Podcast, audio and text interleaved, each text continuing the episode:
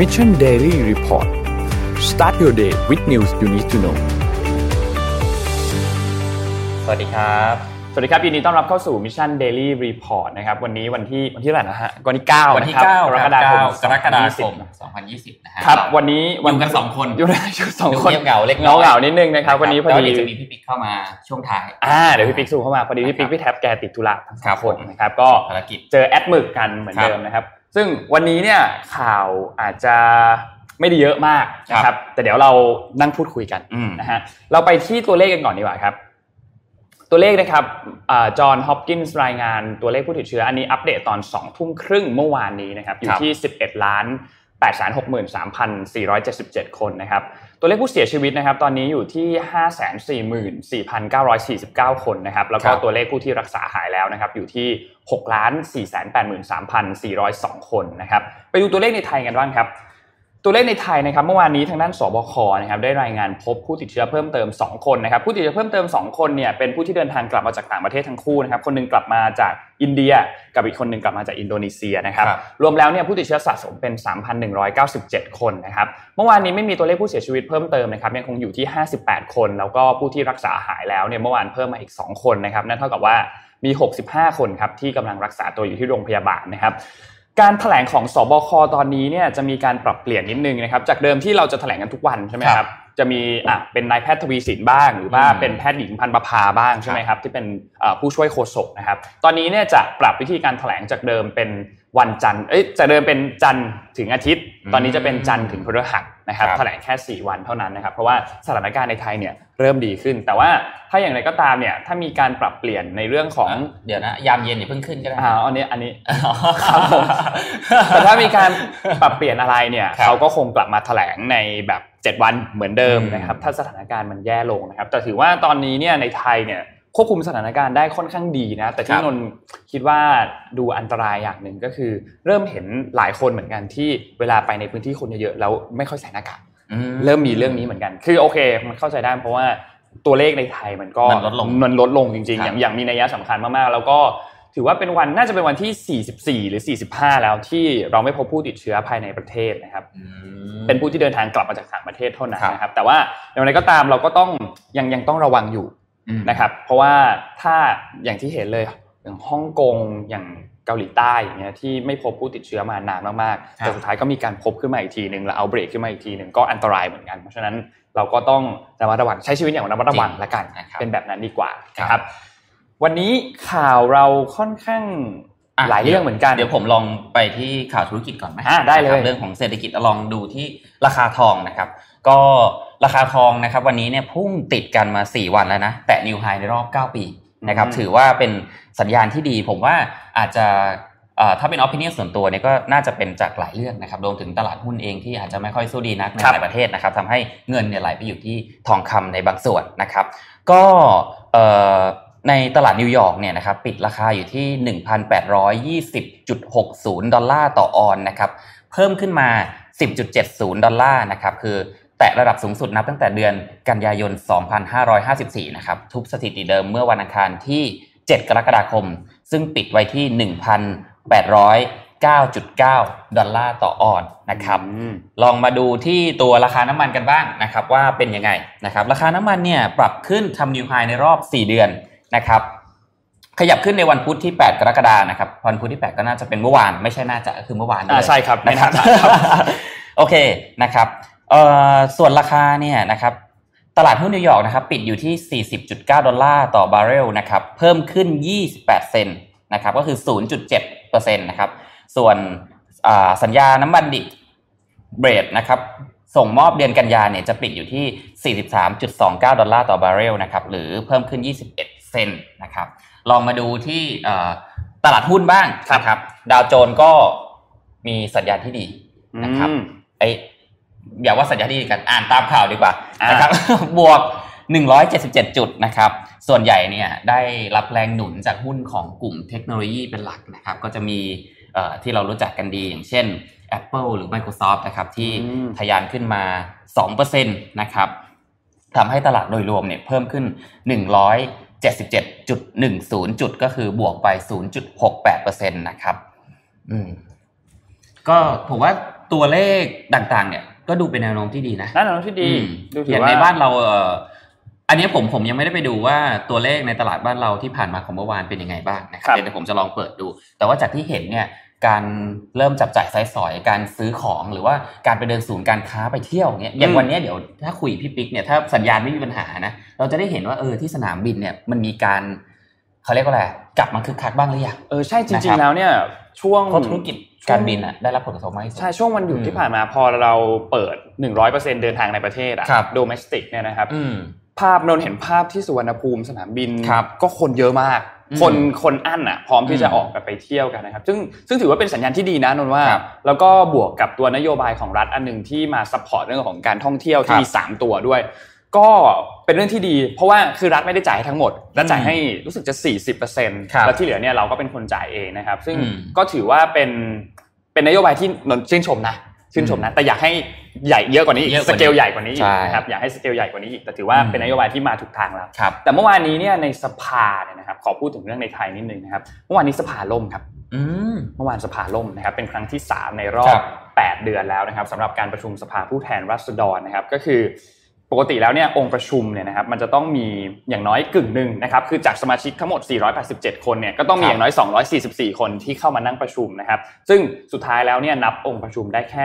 231 คนนะครับนั่นก็หมายความว่าประธานสภาก็คือคุณชวนหลีกภัยเนี่ยก็ไม่มีทางเลือกก็ต้องปิดสภาปิดไปสภาเพราะว่าอืมสมาชิกไม่ที่ครบประชุมเนี่ยไม่ครบนะครับก็คือไม่ได้มาประชุมนั่นเองอ่าใช่ไม่ได้มาประชุมนั่นเองนะครับก็มีมีมีมีทั้งสองกลุ่มนะครับมีกลุ่มที่ไปเป็นคณะกรรมาธิการ แล้วก็มีกลุ่มที่ก็ไม่รู้ว่าหายไปไหนเหมือนกันครับนะก็ไม่เป็นไรเรา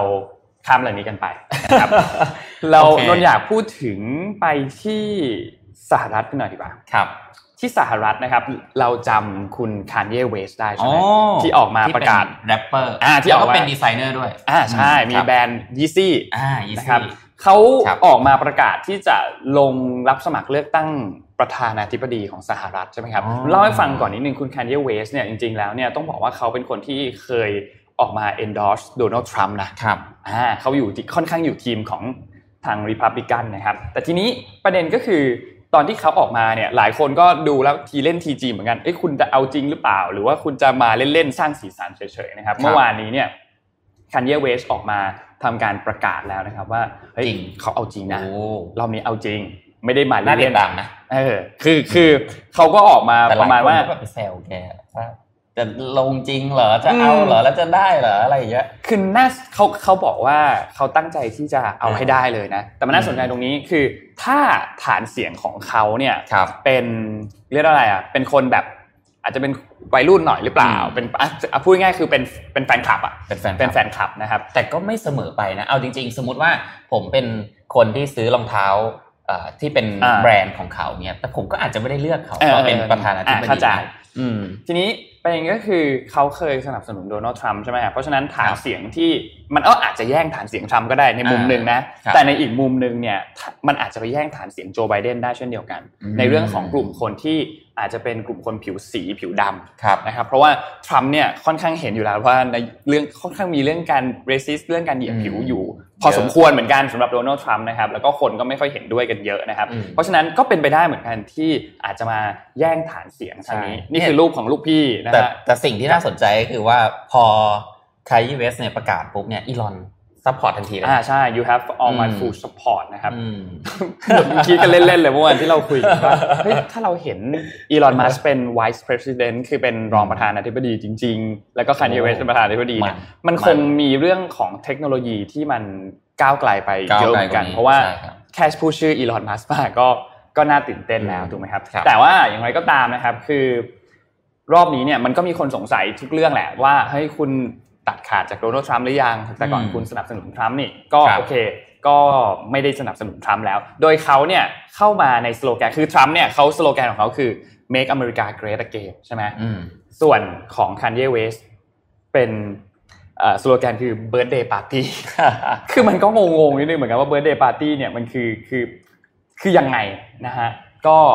เดี๋ยวเราก็ต้องรอติดตามปาร์ต่อตี้ไปวันเกิดเนี่ยเหรออ้าวเป็นไปที่มันเกิดหรือเปล่าคือคือคือคือมันเป็นสโลแกนในการหาเสียงของเขาอะนะครับครับ แล้วก็คือตัวเอกสารเนี่ยทางด้านบลูมเบิร์กเนี่ยเขาก็เตรียมที่จะทำการ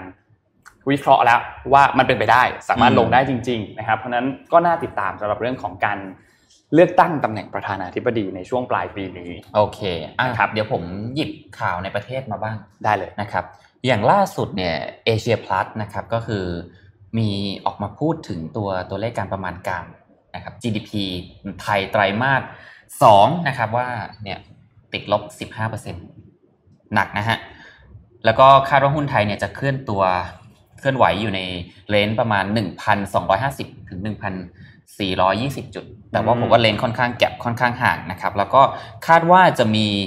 ประชากรไทยนะครับ ก็คือคนไทยเนี่ยตกงานอยู่ราว 6 ล้านคน โอ้โห แล้วก็แม้ว่าจะมีการเอ่อคลายล็อกดาวน์บางส่วนแล้วเนี่ย ก็ยังมีตัวเลขที่คาดการณ์ออกมาต่อว่า คนที่จะสามารถกลับมาทำงานนะครับก็คืองานแรงงานหรือว่างาน job ที่มันสามารถรองรับได้เนี่ยจะมีอยู่ประมาณ 3 ล้านตำแหน่งนะครับอืมก็ค่อนข้างที่จะเป็นเรื่องใหญ่ก็เอาใจช่วยทุกคนนะครับ อืม น่าสนใจ ซึ่งหกล้านคนที่เยอะเกือบสิบเปอร์เซ็นต์นะก็เอ่อประชากรไทยก็คือเกืสิอบบเปอเจ็ร์ดเซ็นต์สิบนั่นแหละกว่าเกือบใช่สิบเปอร์เซ็นต์นะเยอะมากแล้ว ถ้ากลับไปได้ครึ่งหนึ่งเนี่ยก็เท่ากับว่าห้าเปอร์เซ็นต์อืมห้าเปอร์เซ็นต์เนี่ยถือว่าเยอะ อ่าครับ อืมโอเค ลองไปดูที่ฝั่งของบริษัทอเมริกันบ้างดีกว่าครับนะครับ ล่าสุดเนี่ยนะครับรีวายก็เอ่อทางเอ่อผู้บริหารนะครับของ Levi's เนี่ย Chip Bergh นะครับประธานเจ้าที่บริหารบริษัทรีวายออกมาแถลงนะครับว่ายอดขายของเขาเนี่ยให้ทายว่าหายไปกี่เปอร์เซ็นต์ช่วงนี้เหรอ ตั้งแต่มีโควิด เนี่ย ครึ่งหนึ่งอ่าน้อยนั่นแหละครึ่งหนึ่งครึ่งหนึ่งใช่ไหมใกล้เคียงหกสิบสองเปอร์เซ็นยอดขายหายไปหกสิบสองเปอร์เซ็นซึ่งถือว่าเยอะขาดนะทุนสูงถึง 364 ล้านดอลลาร์นะครับ แล้วก็อืมคิดอยู่ว่าอาจจะต้องปลดพนักงานอีก 700 คนนะครับ เพื่อประคองธุรกิจให้ไปต่อได้นะครับ ก็เป็นแบรนด์หนึ่งที่ผมว่าทุกคนน่าจะคุ้นหูกันดีนะครับ ก็เอาใจช่วยให้รีวายเนี่ยสามารถ recover กลับมาได้โดยเร็วนะครับ แต่ว่าจริง ๆ แล้วเนี่ยถ้าไปดูในเอ่อ แยกตัวเลขอีกทีหนึ่งเนี่ยเราจะเห็นได้ว่าตัวเลขของฝั่งออนไลน์ของรีวายเองอะเพิ่มขึ้นถึง 25%เลยนะอืมถือว่าเป็นตัวเลขที่เยอะมากแต่แม้ว่าจะเพิ่ม 25%ก็ยังไม่สามารถชดเชยตัวเลขในฝั่งออฟไลน์ที่หายไปมากเกินไปนะครับ ก็ยังมีตัวเลขที่ขาดทุนอยู่นะครับ ก็คือเออถ้าแยกตามตัวเลขเลยเนี่ย ตลาดสหรัฐเนี่ยรีวายลดลง 59 นะครับ ตลาดฝั่งเอเชียเนี่ยรีวายลดลง 61%นะครับก็คือลดลงทั่วโลกนะครับ อืมน่าสนใจนะครับอาของนนท์เนี่ย วันนี้มีข่าวการเมืองอะไรสหรัฐบ้างไหมฮะ การเมืองสหรัฐวันนี้ไม่มีแต่มีที่ฮ่องกง อ่าอ่าครับวันนี้มีที่ฮ่องกงนะครับ คือตอนที่กฎหมายความมั่นคงที่มีการบังคับใช้ในฮ่องกงถูกอนุมัติใช่ไหมครับ ถูกครับเซ็นบังคับใช้มีการออกมาเป็นราชกิจจานุเบกษานะครับ ในวันที่ 1 กรกฎาคมที่ผ่านมาเนี่ยในประเด็นอันหนึงเนี่ยที่มีการพูดถึงอยู่แล้วตั้งแต่ก่อนตัวร่างกฎหมายตัวนี้จะผ่านเนี่ยก็คือการตั้งสำนักงานความมั่นคงแห่งชาติของอืมจีนในฮ่องกงนะครับ ซึ่งเมื่อวานนี้เนี่ยเรียบร้อยแล้วครับอืมสำนักข่าวรอยเตอร์ BBC South China Morning Post รายงานตรงกันนะครับว่าจีนเนี่ยได้เปิดสำนักงานความมั่นคงแห่งชาติในฮ่องกงเป็นที่เรียบร้อยแล้วในช่วงเวลาเมื่อวานนี้ที่ผ่านมานะครับ ซึ่งไอตัวกฎหมายอันนี้เนี่ยแน่นอนว่ามันก็ สร้างความกังขาให้กับหลายฝ่าย พอสมควรเหมือนกันในเรื่องของเอ๊ะมันก็ไม่ได้ผ่านสภานิติบัญญัติของฮ่องกงเป็นการครับผ่านจากทางสภาของจีน คณะกรรมการของจีนผ่านมาเลย ก็มีการพูดถึงเหมือนกันนะครับ ซึ่งนางแคลริลัมนะครับซึ่งเป็นผู้บริหารสูงสุดของฮ่องกงเนี่ยเมื่อวานนี้เนี่ยก็ได้เข้าไปร่วมในพิธีการเปิดของ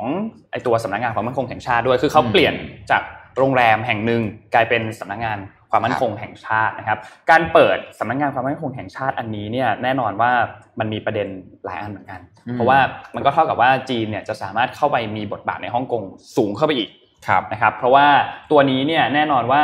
คนก็กังวลกันอยู่แล้วอะเรื่องเนี้ยสำหรับสำหรับคนภายนอกอย่างเช่นสหรัฐ อย่างอืมยุโรปเองหรือว่าญี่ปุ่นไต้หวันนะครับที่ออกมาพูดถึงว่าการเข้ามาของกฎหมายความมั่นคงในฮ่องกงเนี่ยจะทำให้ สิทธิเสรีภาพ แล้วก็การแสดงความคิดเห็นของชาวฮ่องกงเนี่ยจะถูกริดรอนไปแล้วก็หายไปนะครับ นอกจากนี้ยังมีอีกเรื่องหนึ่งด้วย เมื่อวานนี้เนี่ยทางการฮ่องกงเนี่ยมีการออกมาคำสั่งอีกคำสั่งหนึ่งนะครับ ก็คือเป็นคำสั่งคือฮ่องกงเนี่ยเขาก็จะมีตอนตอนที่มันมีการบังคับใช้กฎหมายความมั่นคงเนี่ยมันมีกฎอันหนึ่งคือเขาจะต้องบังคับให้เด็กนักเรียนต่างๆ ไม่ว่าจะเป็นโรงเรียนนานาชาติหรืออะไรก็ตามเนี่ยครับต้องมีการฝึก ร้องเพลงชาติจีนอืมอ่าก็คือคือปลูกฝังตั้งแต่ตอนเด็กเลย มีการให้ร้องเพลงนู่นนี่นะครับ ถ้าไม่สามารถทำได้คือต้องบรรจุเข้าไปในหลักสูตรอะไม่งั้นผิดครับกฎหมายโรงเรียนนานาชาติด้วยนะอืมทีนี้มันมีเพลงเพลงหนึ่งคือเพลง Glory to ฮ่องกงซึ่งเป็นเพลงชาติฮ่องกงแต่ว่าเป็นเพลงชาติฮ่องกงที่ถูกมักจะนำไปใช้ในการร้องใน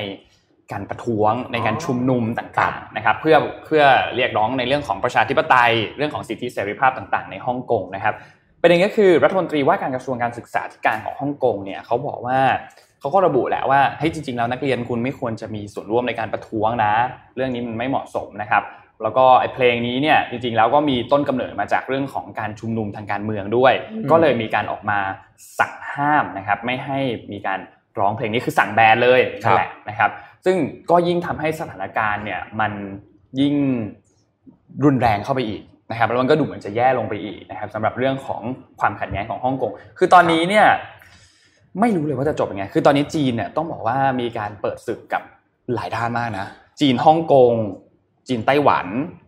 จีนสหรัฐ คือจีนอินเดีย คือถ้าเป็น opinion ของผมอะนิดนึงแล้วกันจริงๆก็ไม่อยากใส่ opinion แต่ว่าผมว่ายังไงจีนก็ไม่มีทางปล่อยฮ่องกงแล้วเพราะมันเป็นยุทธศาสตร์ที่สำคัญมากถูกเป็นต้องทั้งฮับการเงินทั้งแบบเอ่อศูนย์รวมธุรกิจมันหลายอย่างมากใช่ที่อยู่ที่นั่น นะครับ เพราะฉะนั้นเนี่ยถ้าปล่อยออกไปเนี่ยค่อนข้างมั่นใจว่าจะมีผลกระทบต่อเศรษฐกิจในบางด้าน มันสร้างความเสียหายถูกเยอะต้องมาก คือใช่คือครับมันสร้างความเสียหายเยอะมากนะครับสำหรับศูนย์กลางเอ่อทางห้องศูนย์กลางทางการเงินอืมที่อยู่ที่ฮ่องกงใช่เนี่ยนะคครัรับบแล้วตอนนี้คนก็กำลังแย่งที่จะกลายเป็นศูนย์กลางทางการเงินกันเยอะมากเลย ไม่ว่าจะเป็นญี่ปุ่นเองก็มีการออกนโยบายต่างๆ เพื่อที่จะเหมือนเชิญชวน ให้ครับนักการเงินของฮ่องกงเนี่ยเข้ามาทำงานในญี่ปุ่นแทนอืมเพื่อที่ทำให้โตเกียวเนี่ยพูดง่ายๆ กลายเป็นศูนย์กลางทางการเงินแห่งใหม่ของโลกอืมนะครับ สิงคโปร์เองก็มีการพูดถึงเรื่องนี้เช่นเดียวกัน ต้องการครับจะกลายเป็นศูนย์กลางทางการเงินเช่นเดียวกันนะครับ เพราะฉะนั้นตอนนี้เนี่ยเลยสถานการณ์เลยค่อนข้างที่จะสนุกอะมคือคือคือมันสู้สู้กันค่อนข้างสนุกนะครับครับพรุ่งนี้มีอีกอันหนึ่งที่น่าติดตามก็คือพรุ่งนี้วันที่ 10 กรกฎาคมเนี่ยเป็นวันเลือกตั้งของสิงคโปร์ครับนะครับการเลือกตั้งของสิงคโปร์จะเกิดขึ้นในวันพรุ่งนี้นะครับจะเป็นการแข่งกันระหว่างสองพี่น้อง นะครับอืมก็คือคุณลีเซียนลุง ซึ่งเป็นนายกรัฐมนตรีคนปัจจุบันนะครับกับอีกคนหนึ่งก็คือลีเซียนหยางนะครับครับคนนี้ไม่ได้ลงรับสมัครเลือกตั้งในตำแหน่งอะไรเลย แต่ว่าเข้าไปเป็นเหมือนแบบแนวๆผู้บริหารพรรค ผู้บริหารพรรคเป็นผู้วางยุทธศาสตร์ของพรรคนะครับ ซึ่งก็น่าสงสัยเหมือนกันเพราะว่าสองคนนี้เนี่ยเป็นพี่น้องกันแต่ก็มาแข่งกันเองนะครับอืมเพราะฉะนั้นน่าติดตามมาก ๆสำหรับการเลือกตั้งของสิงคโปร์นะครับคิดว่าผลเนี่ยน่าจะออกในวันน่าจะน่าจะเป็นวันเสาร์เดี๋ยวไว้วันจันทร์เนี่ยเรามารายงานผลการเลือกตั้งของสิงคโปร์กันให้ฟังอีกทีหนึโองเค ไปครับที่เรื่องสบาย ๆ บ้างครับนะครับเรามาเรื่องของเศรษฐกิจเรื่องของการเมืองค่อนข้างหนักแล้วนะครับ ลองมาดูเรื่องดีๆนะครับก็คือว่าล่าสุดเนี่ยนะครับวอลดิสนีย์นะครับเตรียมกลับมาเปิดให้บริการอีกครั้งหนึ่งนะครับอ่าแน่นอนก็มีมาตรการในการคัดกรองในการคุมเข้มของอาผู้ใช้บริการนะครับต่างๆนานาแต่ว่ากำหนดออกมาแล้วว่าจะกลับมาเปิดเนี่ยในวันเสาร์ที่ 11 กรกฎาคมนี้นะครับ ก็คือเอ่ออีกสองสามวันถัดจากนี้นี่เองนะครับ ก็ต้องดูกันว่าหลังจากเปิดเนี่ย คนอืมจะไปเที่ยวเยอะขนาดไหน อ่าใช่ แต่ผมค่อนข้างมั่นใจว่า หลังจากเปิดอะคนเที่ยวเพราะมันอั้นมันอั้นไม่อยู่จริงๆนะครับมนุษย์เราเนี่ยเอ่อเขาเรียกอะไรอยู่เขาเรียกถูกกักตัวนานๆเนี่ยไม่ได้เป็นอะไรที่ทรมานมากอืมนะครับผมว่าน่าจะมีคนเข้าไปอย่างคึกคักแน่นอนนะครับ แล้วก็แต่ว่าจริง ๆ แล้วเนี่ย ไอตัวสัดส่วนรายได้ของดิสนีย์เนี่ยมันไม่ได้มาจากสวนสนุกอย่างเดียวนะมันมาจากการจำหน่ายสินค้าซะเยอะอ๋อนะครับ ก็ต้องดูกันว่าไอตัวสินค้านี่มันจะ สามารถกลับคนเขาจะมาซื้อกันไหมเออนะครับใช่อืมเพราะว่าเรื่องนี้สำคัญเหมือนกันอืมนะครับ ตัวพวกก็คือพวกพวกพวกเรื่องพวกเนี้ยต้องต้องลองอะ คือมันต้องลองดูว่าคนผู้บริโภคเนี่ย พร้อมที่จะกลับมาใช้เงิใช่นเพราะว่าแค่บางไหนอย่างมันเป็นคือโดยโดยปกติอะเวลาเราใช้ถ้ามันอยู่ในสภาวะปกติอะสินค้าที่มันเป็นสินค้าฟุ่มเฟือย หรือว่าสินค้าของสะสมต่างอืมๆพวก model figure หรือว่าของที่มันเป็นลายลิขสิทธิ์แพงๆมากๆเนี่ยครับเออปกติเราซื้อ สมมุติเราซื้อแก้วน้ำหนึ่งใบอะเราอาจจะไม่ต้องการลายก็ได้อืมนะครับก็คือเป็นแก้วเปล่าอืมนะครับอันนั้นคือในกรณีที่เราอยู่ในสภาวะแบบฝืดเคืองนิดหน่อยหรือเราไม่ค่อยกล้าใช้เงินครับแต่ถ้าเราอยู่ใน state ที่เรากล้าใช้เงินน่ะเราจะใช้กับสิ่งที่มันแพงมากขึ้นโดยอัตโนมัติอ่านะครับเพราะเราค่อนข้างมั่นใจโดยองค์รวมว่าเอ้ยเราจะสามารถหารายได้กลับมาทดแทนได้นะครับทีนี้ก็ต้องดูว่าไอ้ความมั่นใจของผู้บริโภคเนี่ยจะกลับมาขนาดไหน ผมว่าตัวเลขของดิสนีย์เนี่ยมีผล เพราะว่าสินค้าเขาอะขายทั่วโลกนะครับไอ้พวกลายลิขสิทธิ์ต่างๆเนี่ยมีขายผมว่าทุกประเทศทั่วโลกไปเนี่ย นะครับอืมลองมาดูที่ฝั่งของนักลงทุนบ้างนะครับอ่าเอ่อล่าสุดนะครับวอร์เรนบัฟเฟตอะเราไม่พูดเรื่องนี้เมื่อวานพูดไปแล้วใช่ไหมพูดแล้วพูดแล้วก็คือเขาซื้อกิจการ Dominion Energy นะครับธุรกิจก๊าซธรรมชาติในสหรัฐนะครับก็หลังจากที่ทาง Berkshire Hathaway เนี่ยมีการขายตัวเอ่อธุรกิจสายการบินอะนะครับสี่ออกไปสายการบินขายหมดใช่เลยใช่ครับ แล้วก็ได้ถือเงินสดไว้ค่อนข้างเยอะก็ถึงจุดละที่ทางคุณปู่วอลเลนเนี่ยเข้ามา ซื้อตัวธุรกิจพลังงานนะครับก็คือก๊าซธรรมชาติในสหรัฐนะครับก็เป็นเป็นมูฟที่ใหญ่มากนะใหญ่เพราะว่าใหญ่เพราะว่าอ้ยถ้าแกเคลื่อนไหวใหญ่อยู่แล้วแกแกแกอืมเงินที่แกลงไปเนี่ยอืมสิบเปอร์เซ็นของที่มีอยู่นะคือแกถือเงินสดเยอะมากถืออยู่ประมาณหนึ่งแสนสามหมื่นเจ็ดพันล้านเหรียญสหรัฐนะครับ ซึ่งเป็นการถือเงินสดที่เยอะที่สุดของวอร์เรนบัฟเฟตนะครับแล้วก็รอบนี้ใช้เข้าใจว่าประมาณหนึ่งหมื่นล้านเหรียญอืมนะครับก็ประมาณสิบเปอร์เซ็นต์ครับ นะครับน้องขอพาไปที่อังกฤษนิดนึงก่อนที่จะไปเข้าสู่ช่วงเจ็ดโมงครึ่งเดี๋ยวนะครับเจ็ดเจ็ดโมงครึ่งวันนี้เนี่ยจะเป็น section อ่าแต่จริงๆผมเตรียมสไลด์ไว้ค่อนข้างเยอะมาก แต่จะพยายามให้กระชับอ่าอะได้เลยนนท์ต่อข่าวเลยฮะเรื่องของที่อังกฤษเนี่ยนะครับที่อังกฤษตอนนี้เนี่ยมีการออกนโยบายอันหนึ่งนะครับสำนักข่าวคือ BBC ไทยเนี่ยเขาก็เขียนน่ารักเขาเขาเขาบอกว่าเที่ยวปันสุขแบบอังกฤษนะครับมันมีการออกนโยบายอันหนึงออกมาคือคล้าย ๆ ของไทยแหละ แต่ว่าแต่ว่าในรายละเอียดอะแตกต่างกัน ก็คือ ตอนที่มีการล็อกดาวน์มีการทำอะไรต่างๆ พวกนี้เนี่ยปิดเศรษฐกิจต่างๆเนี่ยโอเคแน่นอนการท่องเที่ยวมันก็ได้รับผลกระทบอย่างหนักใช่ไหมครับแล้วก็ไม่สามารถที่จะคือคนก็ออกไปเที่ยวไม่ได้ออกไปไหนไม่ได้เลยแหละอังกฤษเขาค่อนข้างที่จะสตริกมากในเรื่องของการล็อกดาวน์นะครับคือ คนห้ามออกจากบ้านเลยแทบครัจะบห้ามออกจากบ้านเลย แล้วก็ถึงออกจากบ้านได้เนี่ยก็ต้องอยู่ในระยะที่ใกล้มากจากบ้าน จะออกไปต้องมีเอกสารคือเคร่งกว่าที่ไทยเยอะมากๆนะครับสำหรับครับที่อังกฤษตอนที่มีการระบาดหนักๆนะครับ ทีนี้ทางด้านคุณริชี่สุนักนะครับ ซึ่งเป็นรัฐมนตรีว่าการกระทรวงการคลังของสหรัฐอาณาจักรเนี่ยเมื่อวานนี้เขามีการประกาศนโยบายออกมาครับนโยบายตัวนี้เนี่ยมีน่าสนใจ อันแรกคือมีการลดภาษีมูลค่าเพิ่มนะครับในภาคนันทนาการแล้วก็การท่องเที่ยวครับนะครับ ตัวนี้เนี่ยจะลดจาก 20%เหลือแค่5%นะครับซึ่งลดไปเยอะเหมือนกันนะ แล้วก็จะมีผลบังคับใช้เนี่ยในวันที่ 15 กรกฎาคมนี้นะครับ โดยมาตรการ stimulus package หรือว่ามาตรการการอัดฉีดกระตุ้นเศรษฐกิจในรอบนี้เนี่ยจะมีมูลค่าสูงถึง 30,000 ล้านปอนด์ครับนะครับ นอกจากนี้มีอีกอันหนึ่งอีกอันหนึ่งชื่อเขาน่ารักมากเลยนนท์ชอบชื่อมากเลย ชื่อเนี่ยมันชื่อว่า eat out to help out ตัวนี้เนี่ยมันจะเป็นนโยบายอันหนึ่งที่ ตัวทางรัฐบาลเนี่ยนะครับเขาจะมอบส่วนลดให้กับประชาชนที่ครับออกไปกินอาหารข้างนอกอืมในเดือนสิงหาคมนี้ก็คือเดือนหน้านะครับ โดยจะลดราคาให้ 50%นะครับ แล้วนอกจากนี้เนี่ยจะมีการจ่ายเงินให้กับบริษัทต่างๆ ที่ยังคงรักษาพนักงานจ้างพนักงานไว้อยู่ครับด้วย เป็นเวลา 3 เดือน คนละ 1 1,000 ปอนด์ต่อการจ้างพนักงาน 1 คนนะครับ ซึ่งโครงการอันนี้เนี่ยก็ค่อนข้างดีมากนะ เพราะว่าเราจะเห็นที่สหรัฐมีการออกตัวเพย์เช็คออกมาที่มาช่วยธุรกิจต่างๆ อย่างที่สหรัฐเนี่ยตอนนั้นเขาก็ช่วยเพื่อที่จะทำให้เรากิจการธุรกิจต่างๆเนี่ยยังคงรักษาพนักงานไว้ได้ ไม่ต้องเลิกจ้างทำให้ตัวอัตราการว่างงานหรืออะไรต่างๆเนี่ยไม่ได้เสียไปมาก ไม่ได้ลดลงไปมาก ซึ่งตัวนี้เนี่ยก็เป็น จุดที่สำคัญอยู่แล้ว เราเคยบอกอยู่แล้วว่าเวลาเศรษฐกิจมันลงไปมากๆเนี่ยแล้วจังหวะที่มันจะรีบาวกลับขึ้นมาเนี่ยถ้าคนว่างงานเยอะมากๆเนี่ยจังหวะจะรีบาวกลับขึ้นมามันจะช้ามาก แต่ถ้ายังคงรักษาการเป็นพนักงานยังจ้างงานได้อยู่ครับแม้ว่าอาจจะมีการตัดเงินเดือนบ้าง มีการลดเงินเดือน หรือมีการ เช่น ยังเป็นพนักงานอยู่แต่อาจจะถูกพักงานชั่วคราว ยังไม่ได้ตกงานเนี่ย ถ้าเป็นแบบนั้นเนี่ยมันยังทำให้สถานการณ์ในการฟื้นฟูรีบาวตัวกลับมาเนี่ยยังถือว่าค่อนข้างที่ดีกว่าตกงานไปเลยอืมแบบไม่มีงานไปเลยเป็นแบบนั้นนะคครัรับบการออกนโยบายแบบนี้เนี่ยจึงเป็นนโยบายที่เราจะเห็นในหลาย ๆ ประเทศนะครับที่มีการออกนโยบายแบบนี้ออกมานะครับ เพราะฉะนั้นตัวนโยบายอันนี้เนี่ยก็เลยเป็นจุดหนึ่งที่ทำให้อังกฤษเนี่ยกำลังฟื้นตัวขึ้นมาบริสจอนสันโดนวิจารณ์อยู่ค่อนข้างหนักเหมือนกันในช่วงเวลาก่อนหน้านี้นะครับว่าตัวนโยบายต่างๆ ที่คุณออกมาเนี่ย หนึ่งเลยคือมันช้าอืมอย่างตอนล็อกดาวน์คุณก็ทำช้านะครับมาตรการการช่วยเหลือต่างๆ ก็ช้านะครับครับซึ่งรอบนี้เนี่ยก็แน่นอนว่าต้องมารอดูว่าคนจะวิจารณ์กันว่าอย่างไรกันบ้างนะครับ แต่ถือว่าการที่เป็นส่วนอย่างอย่างส่วนลด 50%เนี่ยถือว่าค่อนข้างน่าสนใจนะ เพราะว่าเขาจะลดสูงสุดเนี่ยที่ 10 ปอนด์50%ที่ 10 ปอนด์10 ปอนด์ที่อังกฤษก็ถือว่าก็ก็โอเคนะ ไม่ได้แย่มาก 10 ปอนด์ก็ประมาณสักเกือบ400 บาทอืมนะครับ ก็ถือว่าเป็นตัวเลขที่กินต่อคนเนี่ย ก็ก็มือหนึงก็ก็ได้อยู่ก็อะพอได้อยู่ก็พอได้อยู่พอได้อยู่นะครับนะครับ ซึ่งตัวนี้เนี่ยจะเริ่มให้บริการในเดือนสิงหาคมอืมนะครับ ถือว่าเป็นตัวอันหนึ่งที่เป็นนโยบายที่น่าสนใจเป็นมาตรการที่ดี เป็นมาตรการที่ดีนะครับ ก็ลองดูเป็นตัวอย่างครับฝากโอเคถึงรัฐบาลอาจจะต้องมีการปรับใช้ถ้าเป็นบ้านเราอาจจะต้องมีการปรับใช้หลายๆอย่างนะครับ แต่ก็เป็นตัวอย่างอันหนึ่งนะครับ อะนะครับ ก่อนเข้าเจ็ดโมงครึ่งครับ ผมอยากให้ดูภาพหนึ่งก่อน อย่าเพิ่งขึ้นนะฮะแต่ว่าผมอยากบอกไปก่อนว่าภาพเนี้ยเป็นภาพที่เอ่อผมได้เห็นครั้งแรกเนี่ยนะครับ จากน้องในทีมนะครับ ส่งมาให้ผมครับนะครับ แล้วก็เป็นภาพที่ดูแล้วรู้สึกว่าผ่อนคลายมากนะครับอืมเปิดภาพเลยฮะภาพนี้นะครับอาลองถ่ายกันเข้ามาดูนะครับ คนที่กำลังดูไลฟ์อยู่ลอง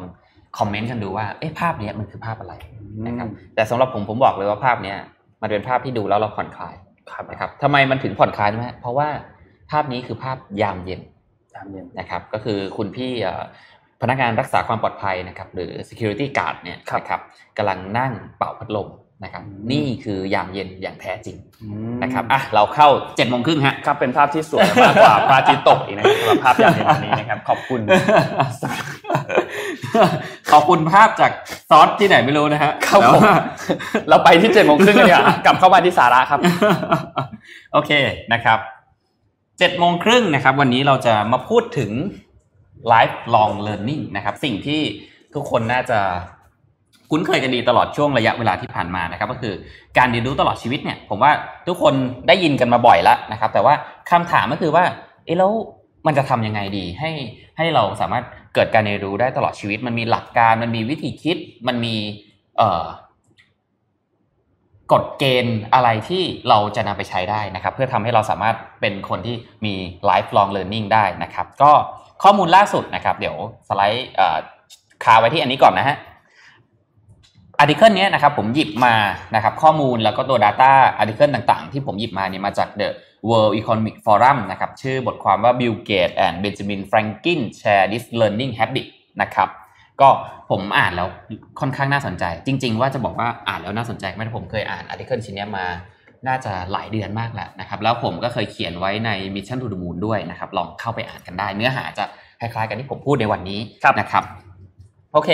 เอ่อทาง The World Economic Forum เนี่ยเคยตีพิมพ์รายงานฉบับหนึ่งนะครับที่บอกว่าภายใน 2-3 ปีต่อจากเนี้ยนะครับทุกคนที่อยู่ในตลาดแรงงานเนี่ยจะต้องใช้เวลาในการเรียนรู้นะครับหรือพัฒนาเรื่องใหม่ๆ skill ใหม่ๆ ไม่ว่าจะเป็นเรื่องอะไรก็ตามแต่นะครับโดยมีการคาดการณ์ตัวเลขว่า คนที่อยู่ในตลาดแรงงานทั้งหมดจะต้องใช้วันเนี่ยทั้งหมด 101 วันนะครับเพื่อเรียนรู้เรื่องใหม่ๆนะครับ แต่ว่าแน่นอนว่าคำว่าใหม่เนี่ยมันอาจจะไม่ใช่ใหม่ทั้งหมด มันก็เหมือน innovation นะครับที่ผมเคยพูดไปใน7จ็ดโมงครึ่งรอบที่แล้ว คือว่ามันเป็นเบสจากเนื้ออ่าเขาเรียก knowledge หรือ data ที่เรามีนะครับ มันก็เป็นการต่อยอดขึ้นมานะครับเอ่อแต่มันก็จะมีแง่มุมหนึ่งครับว่า โอเค ตอนนี้เราเราเราพูดถึงคนที่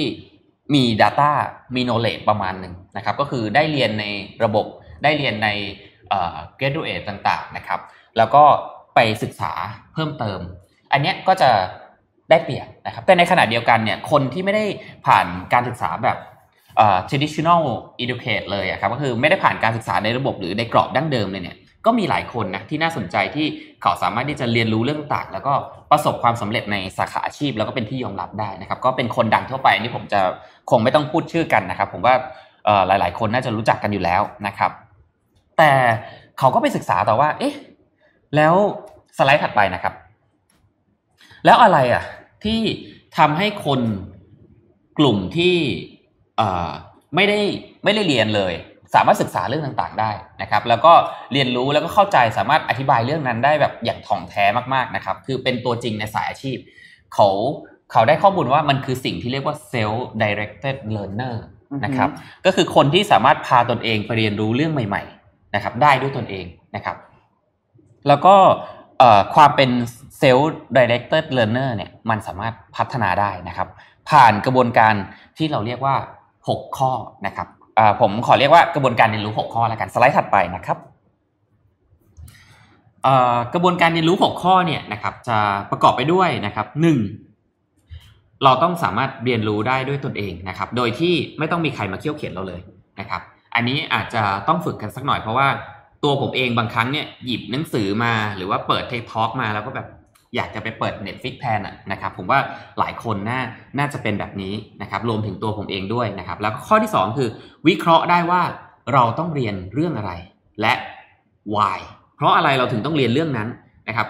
การเรียนรู้นี่เป็นเรื่องที่ดี แต่การเรียนรู้ทุกเรื่องเนี่ยโดยที่เราไม่รู้เลยว่าเราจะรู้เรื่องนั้นไปทำไมเนี่ยไม่ใช่เรื่องดีนะนะครับเพราะเอาจริงๆบนโลกนี้มันมีเรื่องให้คุณเรียนรู้ไม่จบไม่สิ้นหรอก แต่คุณต้องรู้ว่า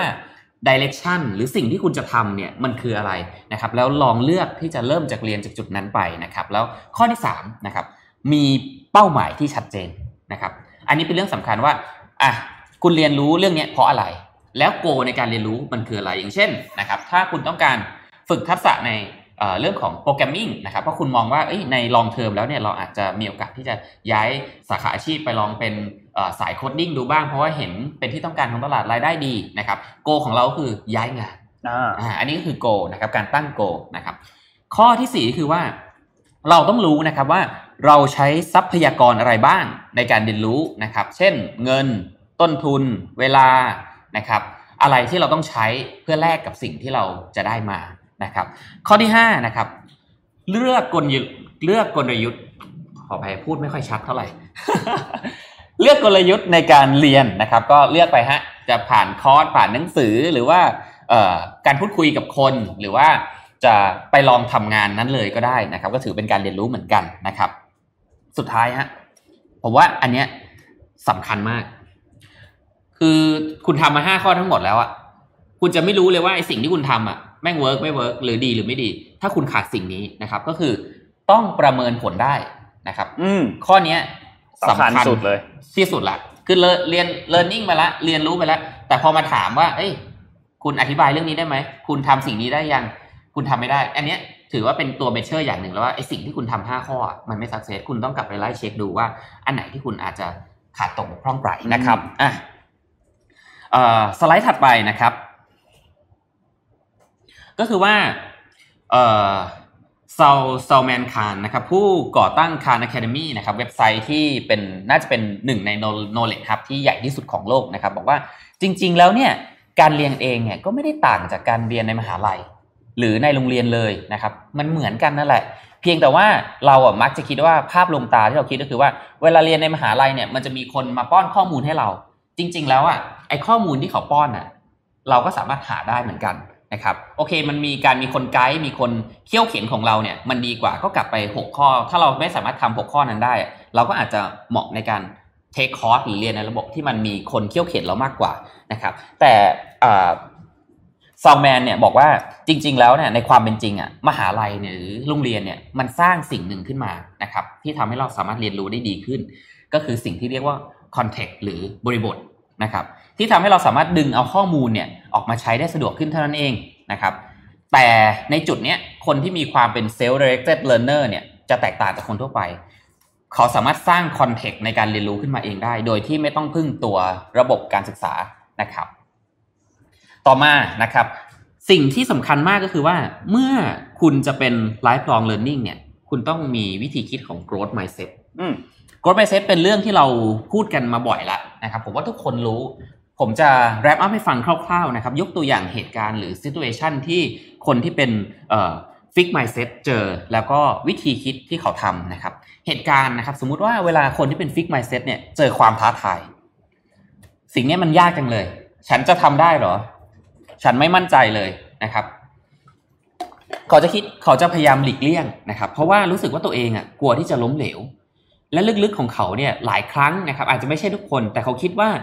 คนเก่งอะจะต้องไม่ล้มเหลว ซึ่งผมบอกเลยว่าเรื่องนี้แม่งไม่จริง ไม่จริงแบบไม่จริงเลยนะครับ คนที่เก่งเนี่ยหลายคนถ้าลองได้คุยกับเขานะครับ ลองได้ทำงานกับเขาจะเห็นว่าเขาก็ทำพลาดเป็นเรื่องปกติเหมือนกัน เพียงแต่ว่าจะไม่ทำพลาดในเรื่องซ้ำนะนะครับ ถ้ามันพลาดในเรื่องเดิมสองสามครั้งเนี่ยไม่เป็นไร แต่ถ้ามันมากกว่านั้นนะอันนั้นเรียกสับเพร่านะครับ ไม่ได้เรียกพลาดนะครับ เรียกจงใจอะโอเค เมื่อเจออุปสรรคล่ะ เขาก็จะล้มเลิกได้ง่ายนะครับ วิธีคิดเกี่ยวกับเรื่องความพยายาม เขามองว่าความพยายามเนี่ยความทุ่มเทเนี่ยไม่ช่วยเหลืออะไร คงไม่เปลี่ยนแปลงอะไรฉันหรอก ฉันอยู่แบบนี้ฉันก็ดีอยู่แล้ว ฉันว่าเอ่อมันคงไม่ทำอะไรให้ฉันดีมากไปกว่านี้หรอกนะครับ อันนี้คือวิธีคิดของคนที่เป็น fixed mindset เมื่อเจอ feedback ในที่เป็น negative หรือคำวิจารณ์นะครับ เขาจะรู้สึกว่ามันเป็นคำติอะเขาไม่ชอบ เขารู้สึกว่าเป็น noise เป็นสิ่งที่ฉันไม่จำเป็นต้องมาปรับปรุงนะครับ แล้วเวลาเห็นคนอื่นสำเร็จเนี่ย เขาจะรู้สึกอาจจะรู้สึกไม่ค่อยดีเท่าไหร่ นะครับก็พยายามดูตัวเองว่าเรามีความคิดแบบนี้บ้างหรือเปล่านะครับบางครั้งเนี่ยการที่เรามีความหนึ่งในความคิดแบบนี้ไม่ใช่เรื่องผิดนะมันเป็นเรื่องที่เกิดขึ้นได้ แต่เราต้องค่อยๆ พยายามปรับนะครับ ทีนี้ลองไปดูในฝั่งที่เป็น growth mindset บ้างนะครับอันนี้อย่างที่ผมบอกฮะวันนี้ถือว่าเป็น section ย่อยๆหนึ่งเป็น mini mini section mini section เรื่อง lifelong learning นะครับ growth mindset เนี่ย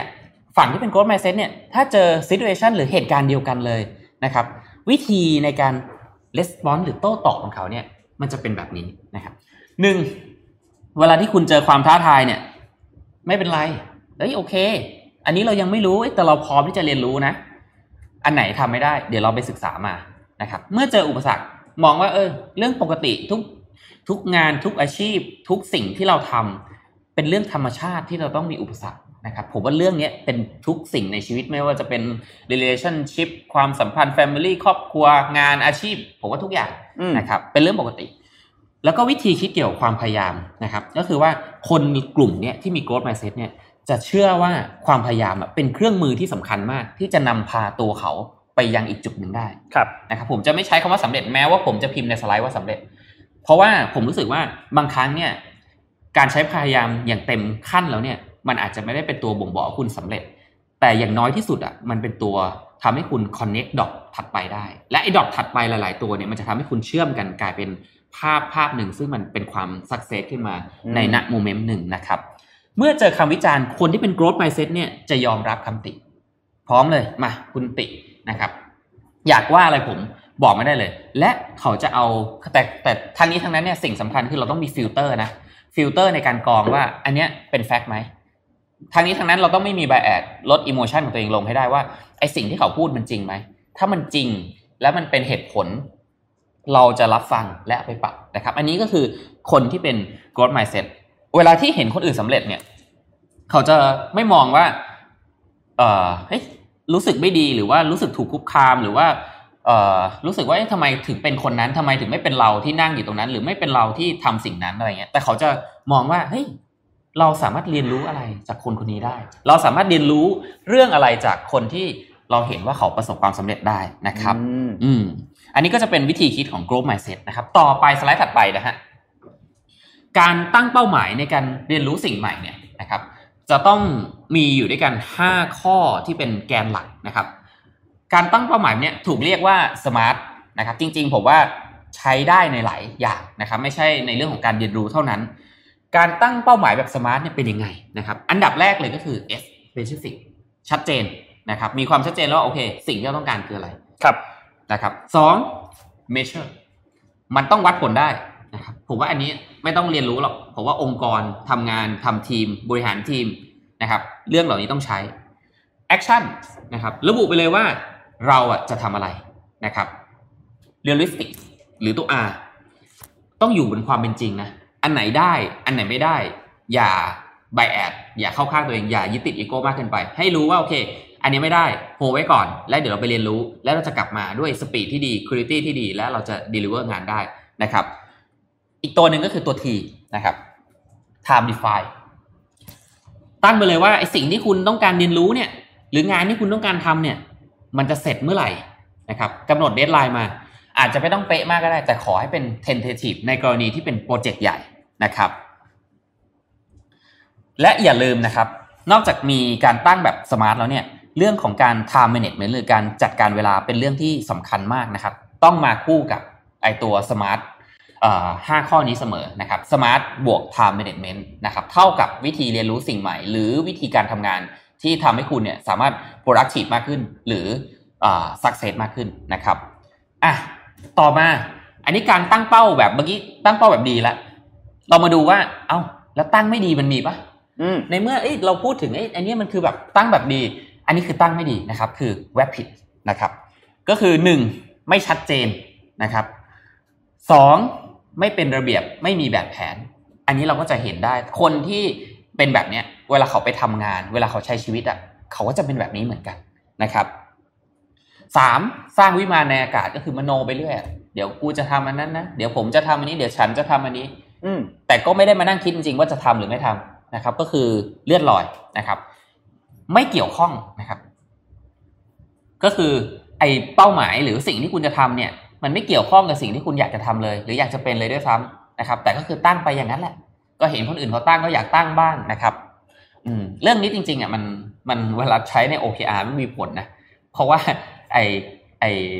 irrelevant เนี่ยมันคือการความเกี่ยวข้องเนี่ย เวลาที่เราตั้ง OKR องค์กรน่ะ บางครั้งเนี่ยพนักงานบางคนตั้งเพราะว่ารู้สึกว่าโอเค เราก็แค่ตั้งแล้วก็จบว่าให้เจ้านายดูก็พอแต่จริงๆแล้วมันต้องตั้งให้มันเกี่ยวข้องกับ objective หลักของบริษัทนะครับ หรือของตัวคุณด้วยนะครับ อีกอันหนึ่งก็คือว่ามันไม่เสร็จสักทีก็มันจะไปเสร็จได้ไงอะคุณไม่ไม่ชัดเจนไม่ทำอะไรสักอย่าง แล้วคุณก็ไม่ได้กำหนดอะไรเลย เพราะฉะนั้นเนี่ย งานที่เราคิดว่ามันไม่สำคัญอะ ที่สุดแล้วเราก็จะไม่ได้ทำนะครับอะต่อมานะครับ สไลด์ถัดไปครับ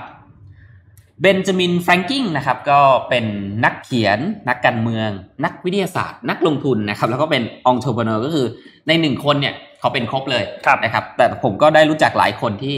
ที่น่าจะเป็นแบบนี้ผมว่าในในบ้านเราก็มีเอ๊ะอย่างตัวพี่แทบพี่ปิ๊กเองนี่ก็เป็นนักธุรกิจนักเขียน นักลงทุนก็คือเป็นผู้ประกอบการ น่าจะครบเกือบทั้งหมดยกเว้นเป็นนักการเมืองก็รออยู่เหมือนกันว่า จะเป็นสมัยไหนนะครับครับผมโอเคนะครับ ซึ่ง ตัวเขาเองเนี่ยเรียนหนังสือได้ถึงแค่อายุสิบขวบ ก็คือสิบขวบไม่ได้เรียนแล้วนะครับ แต่เขาเนี่ยศึกษาเรื่องต่างๆเนี่ยด้วยตัวเองอย่างต่อเนื่องมาตลอดนะครับ รวมถึงมีวิธีในการวางแผนการเรียนรู้ที่ดีด้วยนะครับ โดยเบนจามินแฟรงกิงเนี่ยจะใช้เวลา 1 ชั่วโมงนะครับในวันธรรมดา ทุกวันนะฮะหชั่วโมงเพื่อเรียนรู้เรื่องใหม่ๆนะครับ โดยใน 1 สัปดาห์เนี่ยเขาจะใช้เวลาในการเรียนรู้รวมกัน 5 ชั่วโมง ไม่ได้เยอะนะนะครับ โดยเขาให้เหตุผลว่าไอการเรียนรู้เนี่ย วันละ 1 ชั่วโมงเนี่ยห้าถึงหวันต่อสัปดาห์เนี่ยเป็นวิธีการที่ดีที่สุดนะครับในการเรียนรู้เรื่องใหม่ๆ เพราะว่าการเรียนรู้แค่ 1 ชั่วโมงเนี่ยจะทำให้สมองของเราไม่ต้องทำงานหนักเกินไปเพราะว่าอย่าลืมนะครับว่าชีวิตคนเราเนี่ยมันไม่ได้มีแค่เรียนรู้เรื่องใหม่นะฮะคุณมีเรื่องของอองานที่ต้องรับผิดชอบนะครับ เรื่องของครอบครัวนะครับ เรื่องของอสิ่งต่างๆ ที่มันเกี่ยวกับชีวิตนะครับ เพราะฉะนั้นเนี่ย ถ้าภาระหน้าที่ที่มันต้องรับผิดชอบ บวกกับการเรียนรู้ที่มันมากเกินไปเนี่ยมันจะทำให้คุณเน่ยเครียดแล้วที่สุดแล้ว คุณก็จะไม่เปิดรับการเรียนรู้นะครับ เพราะฉะนั้นเนี่ยจงทำให้การเรียนรู้เนี่ยเป็นปลั๊กอินอย่าเพิ่งนะฮะกลับไปสไลด์เดิมนะครับไม่เป็นไรไม่ต้องรีบนะฮะการทำให้การเรียนรู้เนี่ยเป็นปลั๊กอินนะครับคือเป็นส่วนเสริมของชีวิตนะครับ ก็สัปดาห์หนึ่งไม่ต้องเยอะครับ อาจจะไม่ต้องถึง5-6ชั่วโมงก็ได้ลองสักสองสามชั่วโมงก่อนนะครับวันละ 30นาที อ่านหนังสือดู TED Talk เอ่อ YouTube Podcast ผมว่ามีวิธีเรียนรู้มากมายนะครับ อืม โอเค ต่อมานะครับ สไลด์ถัดไปครับ โอ้แบตแบตโน้ตบุ๊กหมดจะหมดนะครับ ผมวานทีมงานหยิบแบตโน้ตไอ้ที่ชาร์จในกระเป๋าให้ผมหน่อยครับ ครับโอเคนะครับอะหยุดหยุดกระเป๋าผมอยู่ตรงนี้ครับนี่ขอบไปต่อคุณมากไปต่อไปต่อได้เลยฮะไปต่อโอเค active learning เนี่ยหรือการเรียนรู้แบบ active นะครับก็คือคนเดิมฮะซอลแมนคาดนะครับคนที่เป็นคนก่อตั้งตัวเว็บคาด Academy นะครับคนที่เอ่อมาพูดถึงเรื่องของ lifelong learning นะครับโดยเขาน่าสนเขาพูดไว้ว่า คนที่จะเป็น lifelong learning ได้เนี่ยนะครับต้องมีความเขาเรียกควรมี active learning นะครับหรือการที่ผู้เรียนเนี่ยได้มีโอกาสได้ลงมือทำสิ่งนั้นด้วยตัวเองนะครับ รายการเราสดนิดนึงนะฮะ ตอนนี้กำลัง เดี๋ยวผมหาทางเสียบปลั๊กให้มันไม่อ้อมตัวนิดนึง อะ โอเคนะครับ แล้วไอ้ active learning เนี่ยมันคืออะไรนะครับ active learning เนี่ยจริง ๆ มันคือการที่คนคนนั้นน่ะได้ลงมือทำอย่างเช่น ถ้าเราไปเรียนรู้เรื่องโจทย์เลขมานะครับ เราควรได้แก้โจทย์เลข ถ้าเราไปเรียนรู้เรื่องโปรแกรมมิ่งมา เราควรได้ลองทำโปรแกรมมิ่งนะครับ ถ้าเราไปเรียนรู้เรื่อง เอ่อ management มา เราอาจจะลองไปหาโอกาสในการฝึกงานหรือติดตามคนที่เขาทำงานสาย management ดูนะครับ โดยวิธีการ active learning เนี่ยก็ไม่ใช่แค่การ action อย่างเดียวนะ เพราะว่าในเรื่องนี้นะครับบิลเกตส์เองเนี่ยนะครับออกมาพูดพูดเรื่องนี้เหมือนกันว่า จริง ๆ แล้วเนี่ย active learning เนี่ยนะครับไม่จำเป็นที่จะต้องใช้อ่อการไป action เสมอไปนะครับ อย่างบิลเกตส์เนี่ยเขาใช้วิธีที่เรียกว่า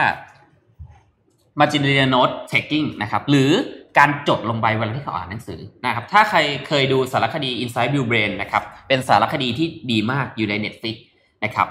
ใครยังไม่ดูแนะนำให้ไปดู จะเห็นได้ว่าเวลาที่เขาอ่านหนังสือเนี่ยเขาจะมีสมุดกับปากกา บางครั้งเขาจดลงในสมุด แต่บางครั้งเนี่ยเขาเขียนลงไปในหนังสือเลย ต่อจากคาพูดเลยว่าไอ้สิ่งนี้มันคืออะไร และเขาเข้าใจมันว่ายังไงนะครับเพราะการทำสิ่งนี้เขารู้สึกว่ามันเหมือนกับการที่เขาเองอะได้สื่อสารกับตัว ผู้เขียนผู้สอนนะครับทำให้เกิด active learning นะครับโอเค ต่อไปฮะสุดท้ายนะครับใกล้ละจัดระดับความสำคัญให้ถูกนะครับ เวลาเราเรียนเนี่ยมันมีสิ่งต่างๆ มากมายนะครับ ในสาขาหนึ่งวิชาหรือในหนึ่งสิ่งที่เราเรียน ผมยกตัวอย่างแล้วกันสมมุติว่าคุณเรียน programming นะครับ ก็เป็น coding ละ คุณเรียน programming เนี่ยผมว่ามันจะมีแก่นบางอย่างอยู่นะครับที่คุณต้องเข้าใจ และถ้าคุณหาไอ้แก่นเนี้ยให้เจอนะครับมันก็คือ 20 หรือ 30%ของทั้งหมด ซึ่งไอ้แก่นเนี้ยมันจะมีผลต่อ 80%ของส่วนที่เหลือนะครับ เพราะฉะนั้นเมื่อต้องเรียนรู้เรื่องใหม่ จงหาแก่นของมันให้เจอนะครับ ก็เป็นกฎที่เรารู้กันอยู่แล้วนะครับ จากพาเลโตนะครับ 80-20 สุดท้ายนะครับ สไลด์ถัดไปนะครับ จงพาตัวเองนะครับ ไปในที่ที่มีความรู้อยู่ เราน่าจะเคยได้ยินกันมาบ่อยแล้วนะครับว่าห้าคนอยู่รอบตัวเราคนที่ทำงานคนที่เราครบคนที่เป็นเรื่องที่พี่ปิ๊กพูดเมื่อวานด้วยใช่ เป็นเรื่องเป็นเรื่องที่ผมว่าเราพูดกันบ่อย แต่ต้องทำนะเพราะว่าเมื่อไหร่ก็ตามที่คุณลากตัวเองไปอยู่ในที่ที่มีความรู้ที่มีคนเก่งเนี่ย คุณจะเป็นคนแบบนั้น เป็นโดยปริยายนะครับ แล้วก็อีกสิ่งหนึ่งก็คือ พยายามหาแรงบันดาลใจ นะครับในการเรียนรู้สิ่งใหม่อะเรื่องของ motivation ขอยกตัวอย่างนิดนึงก็คือ หลายคนน่าจะอาจจะคุ้นชื่อของมาร์คคิวบานนะครับคือมหาเศรษฐีชาวอเมริกันเนี่ยปัจจุบันเขาก็อายุประมาณใกล้ๆหกสิบแล้วล่ะนะครับ แต่ตอนเนี้ยที่ผ่านมาแล้วกันนะครับเขาเรียนรู้เรื่องของ coding นะเขาเป็นมหาเศรษฐีนะเรื่องของ coding เรียนภาษา Python นะครับโดยตัวเขาเองเนี่ยบอกว่าเหตุผลในการเรียนรู้สิ่งเนี้ยเขาเชื่อว่ามหาเศรษฐีคนถัดไปที่จะมีทรัพย์สินหนึ่งล้านล้านเหรียญนะครับ จริง ๆ แกก็รวยบ้างอยู่แล้วนะครับ แต่ว่าแกบอกว่าคนถัดไปที่จะมีทรัพย์สินหนึ่งล้านล้านดอลลาร์หรือหนึ่งล้านล้านเหรียญสหรัฐเนี่ยจะต้องทำเงินได้จาก AI หรือปัญญาประดิษฐ์แกก็เลยเนี่ยแหละเป็น motivation ให้แกลองไปศึกษาดูว่าโอเค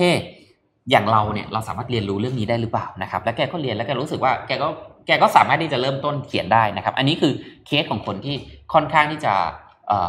ผมว่าใกล้เกษียณแล้วนะครับ ราะฉะนั้นสไลด์สุดท้ายครับ มันจะมาจบที่เรื่องนี้ ไม่มีคำว่าสายเกินไปสำหรับการเรียนรู้นะครับไม่ว่าคุณจะเอ่อไม่ได้เรียนสายนั้นมา ไม่ได้ทำอาชีพนั้นมา อยากจะทำธุรกิจ อยากจะทำงาน อยากจะเปลี่ยนอะไรบางอย่างนะครับ ไม่มีคำว่าสายเกินไปสำหรับการเรียนรู้นะครับ ก็อันนี้เป็นเซกชัน20 นาทีนะครับ ค่อนข้าง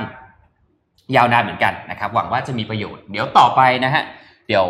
ผมจะคอคุยกับพี่ปิ๊กนะครับในเรื่องของธุรกิจการบินนะครับอ๋อแล้วเรามาฟังพี่ปิ๊กกันเพราะว่าตอนนี้นะครับพี่ปิ๊กอยู่ที่ airport เรียบร้อยแล้วนะครับเดี๋ยวผมจะโทรไม่รู้แกจะรับไหมครับนะครับเดี๋ยวระหว่างพี่หมึกจะโทรหาพี่ปิ๊กนนท์เล่าข่าวนนท์มีเล่าข่าวสอได้งเลยเรื่องครัให้บฟังนิดนึงครับเรื่องแรกเดี๋ยวนนท์อัปเดตสถานการณ์ของที่อินเดียให้ฟังกันนิดนึงครับที่อินเดียกับจีนที่มีปัญหาเรื่องของการความขัดแย้งกันในบริเวณที่เป็น line of actual นะครับ act ตัว actual line ที่เป็น line of actual control นะครับหรือว่า LAC นะครับที่แนวเส้นควบคุมในทางเป็นจริงที่ตรงบริเวณแคว้นลาดักส์นะครับตรงนั้นเนี่ยต้องบอกว่าก่อนหน้านี้มีการปะทะกันในรอบกว่า 40 ปี แล้วก็มีคนเสียชีวิต แล้วก็มันมีข้อตกลงอยู่นะครับว่าเขาจะไม่มีการใช้อาวุธหรือใช้ระเบิดอะไรก็ตามเลยนะครับเพราะฉะนั้น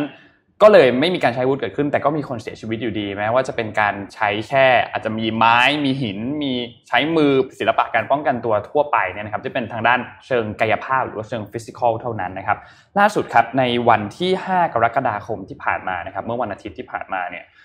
ทางด้าน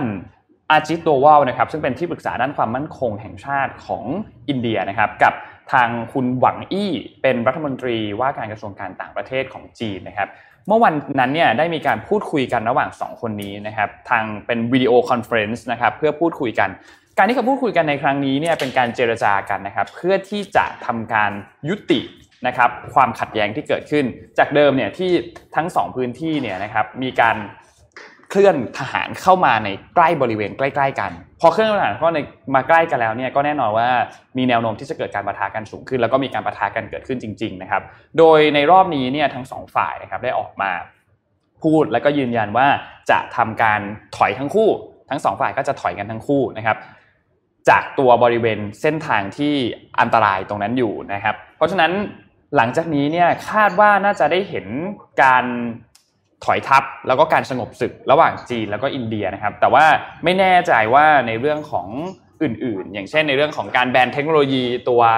ของบริษัทอย่าง TikTok แอปจีนอะไรต่างๆ ที่อินเดียทำการแบนไปก่อนหน้านี้เนี่ยจะมีการปรับเปลี่ยนหรือเปล่านะครับ แต่ล่าสุดเขาเริ่มมีการเจรจา เพื่อลดความขัดแย้งของเรื่องนี้กันแล้วนะครับ ของสถานการณ์ที่อินเดียแล้วก็จีนนะฮะจริง ๆ การในเรื่องพูดถึงเรื่องการแบนแอปพลิเคชันผมว่าเจ้ากันนะเอาจริง นะๆใช่เพราะว่าถ้าเราผมว่าคนที่ไปจีนหรือว่าเดินทางไปจีนจะรู้กันอยู่แล้วว่า ใช้อะไรไม่ได้เลยนะครับ ก็ถือว่าเป็นการสลับกันแบนแล้วกันอ่าอะใช่คุณแบน Facebook ผมแบนเหวยเป่าอะไรอย่างเงี้ยอ่าใช่นะครับซึ่งหลังจากนี้ก็คาดว่าเขาก็คงจะมีการเจรจากันต่อเนื่องไปเรื่อยๆนะครับแล้วก็เราก็ต้องมาดูว่าสถานการณ์เนี่ยจะกลับมาดีหรือเปล่า โอเคฮะครับปิ๊กมาแล้วใช่ไหมฮะพี่ปิ๊กมาแล้วฮะโอเคนะครับอ่า สวัสดีครับพี่ปิ๊ก สวัสดีครับ อ่าสวัสดีครับทุกคนได้ในไลฟ์นะครับ ใครถ้าใครได้ยินเสียงพี่ปิ๊กก็ตอบหน่อยนะฮะเอ่อกล้องกล้องซูมเข้าพี่ปิ๊กได้ไหมหรือมันมองไม่เห็นเลย แสงมันเยอะไปใช่ไหมฮะให้แสงนะที่ส่องสว่างแล้วนะอ่ให้แบบาโอเคนะครัอ่าเห็นพี่ปิ๊กแล้วเห็นพี่ปิ๊กแล้วเห็นฮะนะครับสวัสดีครับพี่ปิ๊กพี่ปิ๊กอยู่ที่ไหนครับวันนี้สวัสดีครับอยู่ตั้ตงรงนี้ต้องให้เห็นอยู่ดอนเมืองอยู่ดอนเมืองเลยก็ได้โอเค จริง ๆ เนี่ยอ่าเดี๋ยวเราขยับเข้ามาเออเรียกวันนี้เรามีเหยี่ยวข่าวนะครับนี่เป็นครับครั้งแรกที่เรามีเหยี่ยวข่าวเหยี่ยวข่าวก็คือเขาไปธุระที่ ที่ที่สนามบินพอดีครับนะผมเป็นยังไงบ้างพี่ปิ๊กสนามบินคึกคักไหมพี่ ก็ผู้คนคึกคักนะครับ ถ้าเทียบกับเวลาช่วงไฟล์ก่อน8โมงเนี่ย ถ้าจำนวนคนที่เห็นเนี่ยก็ต้องบอกว่า ผมใช้คำว่าเกือบปกตินะครับเกือบเกือบเกือบปกติเลย แล้วก็ถือว่าเป็นบรรยากาศที่เราเราอยากให้มันเกิดนะกับธุรกิจสายการบินทุกคนกลับมาบิน flight กลับมาบินอย่างเงี้ยนะครับเพียงแต่ว่า แต่ถ้าเราสรุปให้ฟังละสั้นๆว่า ถ้าถ้าคุณจะการเตรียมตัวนะครับ ถ้าคุณจะมาสนามบินช่วงนี้เฉพาะที่ผมอยู่ที่ดอนเมืองนะครับในในอะไรวะเขาเรียกขาในประเทศอะ terminal สองนะครับครับ ถ้าหนึ่งก็คือสิ่งที่คุณจะได้เห็นจากการมาดอนเมืองนะครับหนึ่งคือคุณจะได้เห็นยูนิฟอร์มใหม่ของพนักงาน AOT นะครับอืมทุกคนใส่ชุดใหม่หล่อกริบนะครับอืมก็เป็นก็เป็นนิมิตหมายที่ดีนะครับ รอทุกคนนะครับ แล้วก็การเตรียมตัวของเจ้าหน้าที่ก็คือ ดีงามมากนะครับครับ ทุกคนใส่ถุงมือนะครับ ใส่อะไรเขาเรียกนะ face shield ใช่ไหมคุยกับเราอืมอะไรอย่างเงี้ยครับนะครับ แล้วก็สองคือการ check in ทั้งหมดนะครับ ก็คือ แต่ว่าท่านที่บินในเอเชีย เนี่ย ที่ปกติจะมาชอบจะมาอะไรนะเขาเรียกเคาน์เตอร์อะไรนะมากดกดอ่าที่ตรงอ่าเซล check in เซลเช็คอินนะเซลเช็ in นะครับอ่าช่วงนี้เขาจะไม่มีให้ check, self check in นะครับ คุณต้องเช็คจากที่บ้านมาก่อนอ๋อจะดีกว่าแล้วก็คุณ check in ผ่านแอปพลิเคชัน แล้วก็คุณก็เอาเป็น PDF ไฟล์ใช่ไหมอืมใส่ไปในโทรศัพท์แล้วก็มาขึ้นเครื่องได้เลยนะครับพี่เพปิ๊กราะว่าเขาลดการสัมผัสหน้าจอือมพี่ปิ๊กเดินทางไปไหนครับพี่แต่ขอนแกนไปขอนแก่นทริปครับไอตัวเครื่องที่พี่นั่งไปเนี่ย เต็มไหมฮะคนเต็ม ไหมไม่รู้เลยครับ เพราะว่าทางกรมพัฒนาธุรกิจการค้าเป็นคนจองอ๋อแต่เดี๋ยวลงเดี๋ยวจะบอกให้อันนี่เป็นงานราชการครับอ๋อไปงานราชการ ก็พอดีจะพอดีจะเริ่มเริ่มขยับเข้าสู่เส้นทางทางการเมืองนะที่แอดบอกเมื่อโอเคยังไงก็เอาใจช่วยพี่ปิ๊กนะครับ ถ้าสมัยหน้าพี่ปิ๊กลงผมจะเลือกแน่นอน เลือกพี่ปิ๊กเหรอครับเลือกคนอื่นครับครับผมเรื่องคนอื่นครับแล้วก็อีกการหนึ่งนะครับอีกการถ้าเป็นอืมใครที่มีชีวิตแบบผมก็คือ ชอบมาหาข้าวเช้ากินที่เซเว่นสาขาดอนเมืองนะครับครับอ่าตอนนี้เซเว่นที่ดอนเมืองปิดนะครับอ๋อเหรเพอราะฉะนั้นเนี่ยคุณมาคุณจะคุณจะไม่มีอะไรกินแบบราคาถูกๆนะ อืม ถ้าคุณอยากจะกินก็ต้องกินมาก่อนนะครับเพเอาราะแล้วว่าเขาปิดอยู่ เอ๊ะทำไมเซเว่นในดอนเมืองปิดผมงงมากเลยนี่น่าจะมีเออน่าจะมีคนเป็นเขาปิดปรับปรุงเขาปิดปรับปรุงอ๋อเขาปิดปรับปรุงว่าเฉยอ๋อเป็นแบบโปรงโอเคโอเค มันจะมี gate ตรงประมาณ gate สามสิบเอ็ดถึงสามสิบหกมั้งที่มันเป็นเป็นเป็น gate ที่ไปทางนกแอร์อืมตรงนั้นน่ะมันจะเขาเรียกว่า ปิดอยู่ตรงนั้นนะครับ เอาอย่างนี้ดีกว่า ผมว่าตั้งแต่ช่วงโควิดมา ไม่ค่อยมีใครได้ไปสนามบินเลยเอาเนี่ยที่นั่งกันอยู่ในสตูดิโอเนี่ยรวมถึงผมเองหรือนนท์เนี่ยเออนะครับไม่ได้ไปสนามหรือบินเลยพี่ปิ๊กก็น่าจะเพิ่งไปพี่ปิ๊กช่วยช่วยพูดหน่อยได้ไหมว่า ดูจากที่เห็นแล้วเนี่ย แนวโน้มหลังจากนี้มันน่าจะกลับมาเฮ้ย ทำมาดีแน่นอนดีแน่นอนถ้าแบบ flight เพราะว่าเนี่ยเราเพิ่งเปิดพูดจริงคือเราเพิ่งเปิด flight การบินในประเทศมาครัปบระมาณสองอาทิตย์เนาะใช่ครับ ที่เปิดแบบร้อยเปอร์เราเซ็นเห็นต์เราเห็นจำนวนคนที่ผู้โดยสารที่บินขนาดนี้เอ้ยผมว่าโอเคนะ อืม ผมว่าโอเคเลยเพราะว่าในอืมในประเทศก่อนนะครับครับถ้าเรามีบินอะไรกันอย่างนี้เนี่ยผมเชื่อว่าธุรกิจสายการบิน โดยเฉพาะเจ้าหน้าที่พนักงานทุกคนนั้นมีกำลังใจนะมีกำลังใจในการกลับมาทำงานแน่นอนผมอืผมมมั่นใจอะโอเค เป็นเป็นเรื่องเป็นเรื่องที่น่ายินดีนั่นเป็นมากสัญญาณแล้วที่ก็ดีนะครับมาตรฐานความปลอดภัยทุกคนก็โอเคนะครับ ทุกร้านอาหารที่ผมเดินเข้าไปส่องเนี่ยก็จะมีเดินเข้าไปกส่องรอะไรต่างๆอะคือครัคบวามความอะไรเขาเรียกมาตรฐานความสะอาดเขาโอเคเลยนะครับมีโต๊ะเตอมีการทำโซเชียลดิส a ทนซิ่งภายในร้านโอก็เคถือว่าโอเคครับ น่าน่าจะเป็นอะไรที่ ภูมิใจได้ถ้าทุกคนจะต้องเดินทางได้ครับ ก็ขอบคุณพี่ปิ๊กมากขอบคุณมากๆนะครับขอบคุณมากที่มาอัปเดตครับผมนี่นับเป็นการลงภาคสนามครั้งแรกลงภาคสนามของเราเลยนะของวิ To The Moon ใช่นะครับภาคสนามโดยพี่ปิ๊กนั่นเองว่าครับธุรกิจการบินนะครับจะเป็นยังไงต่ออ่านนะครับก็คือแลปอัพมาแล้วว่ากลับมาเร็วแน่นอน เป็นสัญญาณที่ดีอืมกลับมากลับมาดี แต่ว่าครับผมยังไม่รู้แค่ว่าบนไฟลท์เนี่ยเป็นยังไง เพราะว่าไอ้อะไรนะเขาเรียกการเลือกที่นั่งบน เลือกที่นั่งในการซื้อตั๋วเขาไม่ได้ทำเขาไม่ได้ทำให้ไงอ๋อ เขาไม่ได้อนุญาตให้เลือก เราก็เลยไม่รู้ว่าอ่ามีมันมีกี่ที่นั่งอืมก็คือเขาจองให้พี่หมดแล้วนะครับ ก็จะธรรมดาเส้นทางอาชีพการเมืองก็จะมีคนดูแลดีหน่อยครับครับผมครับเดี๋ยวยังไงวันจันทร์พี่ปิ๊กกลับมาเดี๋ยวน่าครัจะบมามีเรื่องมาให้เราเล่าให้พวกเราฟังใช่เพราะว่ามีหลายครับเรื่องน่าสนุกได้ครัโอบเคถ้างั้นครับผมวันนี้ก็ขอบคุณขอบคุณพี่มากปิ๊กครับมากพี่ปิ๊กขอบคุณมากครับสวัสดีครับสวัสดีครับครับสวัสดีครับพี่ปิ๊กโอเคอะนะครับก็ วันนี้ขอบคุณทุกคนมากนะครับที่ขอบคุณมากขอบคุณมากติดตามนะครับเอ๊ะเราต้องขยับเข้ามา มันสดนิดนึงครับพอดีกล้องเราไม่พอที่จะซูมนะคใช่รับฮะเราก็เลยดี๋ต้องวขยับกันเอาเองเราปรับปรับกล้องกันนิดนึงนะครับ เราก็ต้องเข้ามาโอเคนั่งใกล้กันนิดนึงนะครับอ่าโอเคเราเราเราเรากลับที่ได้แล้วนะครับขอบคุณพัทยาอ่าโอเคเรานะครับขอบคุณพัสยานิดนึงนะครับ ที่อยู่กับเราทุกเช้านะครับ ตัวหน้ากากผ้าไหมอันนี้นะครับหน้ากากผ้าไหมอันนี้เนี่ยมีตัวเทคโนโลยีที่ ปราศจากสารฟอร์มาลดีไฮด์นะครับที่เป็นสารที่ก่อให้เกิดมะเร็งนะครับ แล้วก็ไม่มีสารนี้นะครับที่สำคัญก็คือกันฝุ่น PM 2.5 ได้ครับกันน้ำได้นะครับอืมแล้วก็อีกอันหนึ่งก็คือตัวรายได้เนี่ยส่วนหนึ่งเขาก็จะนำไปบริจาคให้กับ ผู้ที่ได้รับผลกระทบจากโควิด -19 ด้วยนะครับ แล้วก็ที่สำคัญคือมีให้สีให้เลือกเยอะมาก มีถึง 70 สีนะครับ เข้าไปดูในช็อปออนไลน์ของเขาก็ได้ครับมีให้เลือกเยอะเหมือนกันนะครับอืมแล้วก็เสื้อสูทที่เราใส่กันด้วยนะครับ เสื้อสูทนะครับ วันนี้พี่หมึกอาจจะไม่ได้ใส่มาครับเพราะว่าทางพี่ทางพี่ปิ๊กใส่ไม่มีใส่ไม่มีครับใส่ใส่ไม่มีนะฮะก็ทางสูทตัวนี้เนี่ยราคา 2,790 บาทนะครับ ซึ่งถือเป็นราคาที่น่ารักมากนะครับแล้วก็ใครที่มองหาสูทดีๆอยู่นะครับ ใส่สบายมากนะครับ แล้วก็ใส่แล้วสวยด้วยนะครับ สามารถลองไปหาดูได้ที่ช็อปของ PASAYA แล้วก็ช็อปออนไลน์ของ PASAYA นะครับ ตอนนี้มีขายแล้วนะครับ ขอบคุณ PASAYA มากๆที่อยู่กับพวกเรามาตลอดทุกเช้านะครับอืมแล้วก็ขอบคุณทุกคนด้วยที่เข้ามาฟังวันนี้เห็นเข้ามาเกือบ 2,000 คนเหมือนกันนะครับนะครับแล้วก็ขออภัยพอพอดีวันนี้เนี่ยคนน้อยนิดนึงนะฮะแต่ก็แล้วพรุ่งนี้เราจะกลับมาพรุ่งนี้เราจะกลับมาพรุ่งนี้สามเรจะกลัคนนะครับพพรุ่รุ่งงนี้นี้เราจะจะกกลัลับบมามาสามคนแล้วก็จะสนุกเหมือนเดิมไม่ต้องห่วงครับนะผมก็ขอบคุณทุกคนอีกครั้งที่ติดตามนะครับ แล้วพบกันใหม่วันพรุ่งนี้ครับ สวัสดีครับ สวัสดีครับผม Mission Daily Report